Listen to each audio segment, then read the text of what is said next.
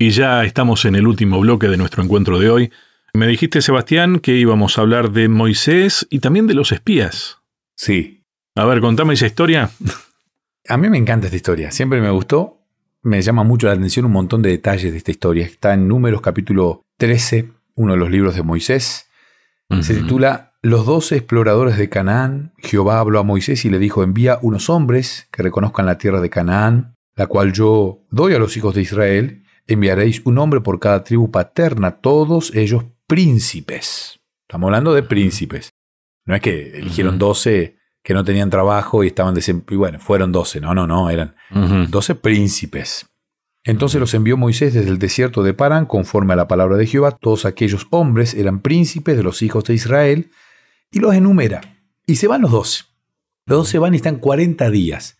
Lo que sí tenían estos doce que eran obedientes, porque Moisés les dijo, vayan y exploren todo, eh, todo, todo, todo. Y ellos van y exploran todo. A ver, tal vez Sebastián, eh, vale aclarar acá la idea de príncipe. Nosotros pensamos que príncipe es alguien que no trabaja de nada, que tiene todo de arriba, y como que, viste, ocupa un cargo importante y nada más. Acá, cuidado, esta gente era gente que eran de los principales. Y no es fácil ser uno de los principales, me imagino. No, eran jóvenes y eran personas importantes en su tribu. Y las tribus no estamos hablando de 10 personas, 20, 100 personas. Eran, eran bastante. Eran muchos.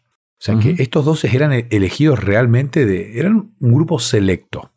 Yo quiero remarcar esto. Ellos fueron muy obedientes al mandato de Moisés. Fueron, inspeccionaron la tierra durante 40 días con ojos muy abiertos y volvieron, hicieron un informe realmente de todo lo que había y eran realmente optimistas respecto a lo que era la tierra de Canaán. Bueno, fluye leche y miel, los alimentos abundan, es una tierra fértil, pero, y ahí arranca un poquito la ansiedad y el hecho de desviarse. Y ellos yo no sé si Moisés les había permitido o ellos tenían que opinar o por qué ellos opinan respecto de si podían o no lograr ingresar a Canaán. Y ahí empiezan ellos a decir, todo lindo muchachos, pero son gigantes, ¿eh? Son gigantes, así que nosotros nos veíamos como langostas al lado de ellos. Y empiezan a generar algo que no les correspondía a ellos. Ellos simplemente tenían que informar. El resto era de Dios y de Moisés como líder del pueblo. Y ya Dios había demostrado en el pasado el poder que tenía, pero ellos empiezan a, generar un descontento en el mismo pueblo. Y como decías vos, Lucho, todo esto es contagioso y ahora todo el pueblo, pero hay dos, Josué y Caleb, que dicen, todo esto es verdad. Son gigantes, hay leche y miel, frutos grandes, tierra fértil, pero Dios nos va a dar la victoria. Vamos, vamos. Y el pueblo se enoja con ellos. El pueblo se enoja con los buenos y los quiere apedrear. Eh, estamos hablando del mismo pueblo de Dios, ¿no? Estamos hablando del mismo pueblo, del que quería ah. comer codornices, del que estaba cansado del maná, del que extrañaba los pepinos y los melones de Israel, de Egipto, perdón. Estamos hablando de este pueblo que ahora dice, vamos a apedrearlos. Querían apedrear a los dos buenos que tenían. Los querían matar. Y lo que yo pienso es cuántas veces hemos como comunidad o como familia, hemos querido apedrear a aquel que realmente está cumpliendo el objetivo de Dios.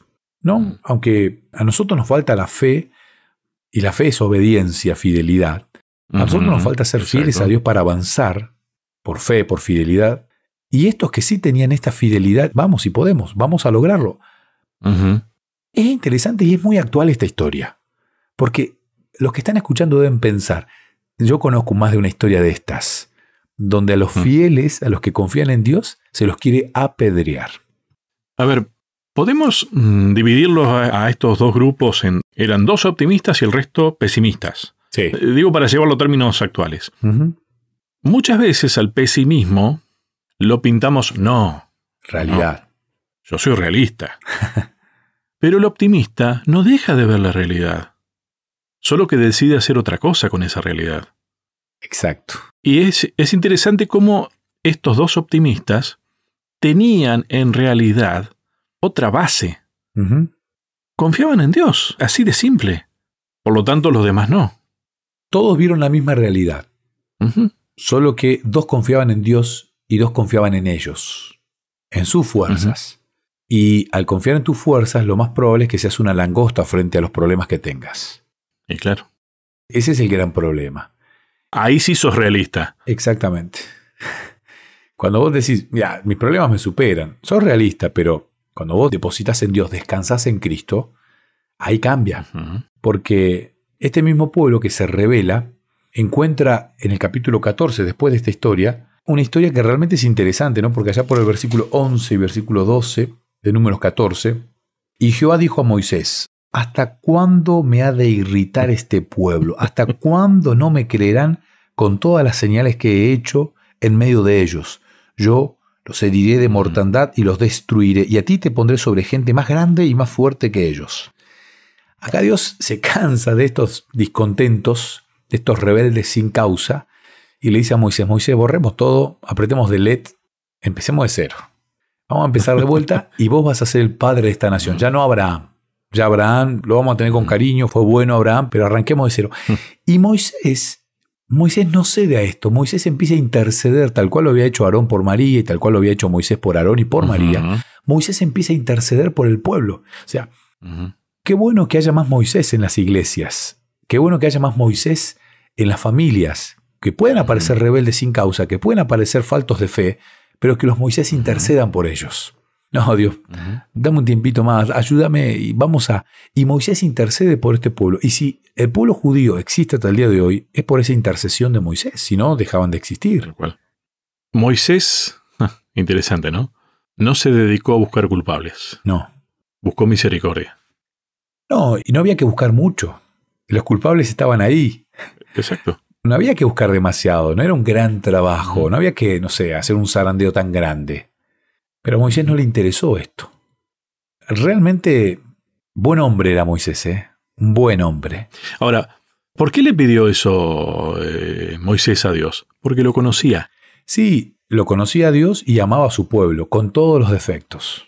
Lo amaba. Y claramente vemos en Moisés a un, un similar a Cristo, ¿no? Este, un, intercesor que aunque nosotros somos rebeldes, nos vamos, le discutimos, le peleamos, desobedecemos, Él igual está, Él igual intercede, no se cansa de nosotros y pide por nosotros aun cuando no nos merecemos absolutamente nada. Wow. Qué pulido que tenía el carácter Moisés.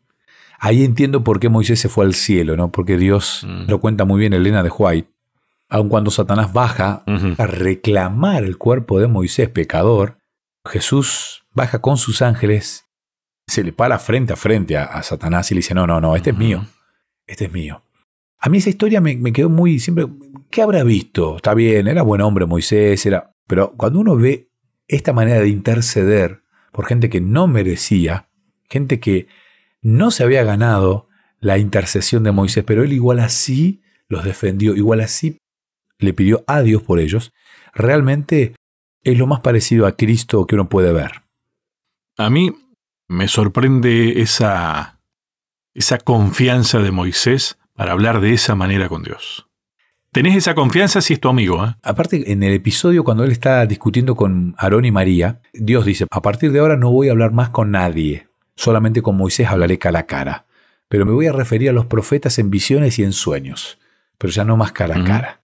O sea, Moisés tenía esa de, hablar con Dios cara a cara, privilegio realmente bien ganado, porque evidentemente dejó todo por seguirlo a Dios y se mantuvo fiel, pese al problemita que tuvo ahí con la piedra y, ese enojo. Pero Dios de todas maneras lo perdonó porque Moisés pidió perdón. Ahora vemos a un Moisés intercediendo por un pueblo y me pregunto, ¿yo intercedo por los que quiero? ¿Tendré ese amor por los que quiero, por mi familia, por la gente con la que comparto la, la creencia en, Cristo, en Dios, ¿tendré yo ese mismo amor? ¿Estaré tan bien descansado yo que me pareceré un poquito a Moisés? Eh, Sebastián, no me quiero quedar con la sensación de que estamos muy quejosos. quiero que tengamos una mirada optimista de nosotros, de nuestra iglesia, de las denominaciones, del pueblo de Dios en general. Sí, tenemos todo esto, pero podemos no tenerlo también. Si recurrimos a quien nos puede descontaminar dejar de estar intoxicados con aquello que nos aleja de Dios. Completamente. Cuando uno se toma de la mano de Dios y aprende a caminar con Dios y a, dialogar con Dios, uno termina este, sacándose de encima estas cuestiones tan tóxicas. Y uno termina descansando en Dios. Pese a que nos falte dinero, pese a que nos enfermemos, pese a que alrededor nuestro muera gente querida, pese a que el pecado esté azotándome y constantemente tentándome el diablo, cuando uno se toma de la mano de Dios, las dificultades siguen estando, pero uno las enfrenta de otra manera. Y eso es porque uno está descansado. Uno toma mejores decisiones, uno ve con otros ojos, no pierde la perspectiva de la vida. Cuando uno está cansado, pierde la real perspectiva de la vida y uno empieza a creer que Dios es causante muchas veces de cosas que no lo es y empieza a adjudicarle a Dios cosas que realmente no son de Dios, que es culpa del pecado. Y uno empieza a ser rebelde cuando uno no tiene por qué serlo, porque Dios realmente nos está cuidando y está siempre con nosotros.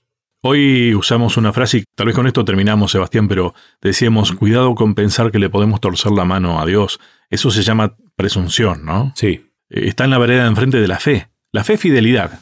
Sí, el pueblo de Israel en ese episodio de los espías, ellos después avanzan por sí solos para luchar y son destruidos. Cuando vos avanzás sin Dios, eso es presunción. ¿no? Cuando realmente avanzás con Dios, que es fe genuina, fidelidad, pero muchas veces uno hace cosas y ese no es el plan de Dios, eso es presunción. Y muchas veces fallamos porque nosotros en realidad tenemos un deseo y nos excusamos en la fe para cumplir nuestro propio deseo. Cuando el yo pasa por arriba de Dios, ya deja de ser todo fe y es presunción. Es como buscar este, versículos para que justifiquen tu postura, digamos. Completamente. Completamente. Y de eso hay mucho, ¿no? Cuando uno quiere justificarse y busca en la Biblia para justificarse. Eso no es fe, eso es presunción. Hay que depositar la confianza plenamente en Dios. Y me acordaba que una frase que siempre uso, no, no existe el concepto de media inversión. Invertir a medias es tirar la plata. Creer a medias es no creer uno no puede llegar al cielo a medias. O llegamos o no llegamos. Bueno, depositemos la confianza en Dios. Y estar bien descansado, que significa depositar en Él todo, completo. ¿eh? Cuando uno confía plenamente en Dios, Dios soluciona cada detalle de nuestra vida. Gracias, Sebastián. De nada. A cada uno de ustedes, muchas gracias y hasta un próximo encuentro. ¿Querés que hablemos un poco más de estos temas? Me encontrás en las redes sociales, en Facebook como Sebastián Martínez, en Instagram como Pastor Sebastián Martínez. Te espero.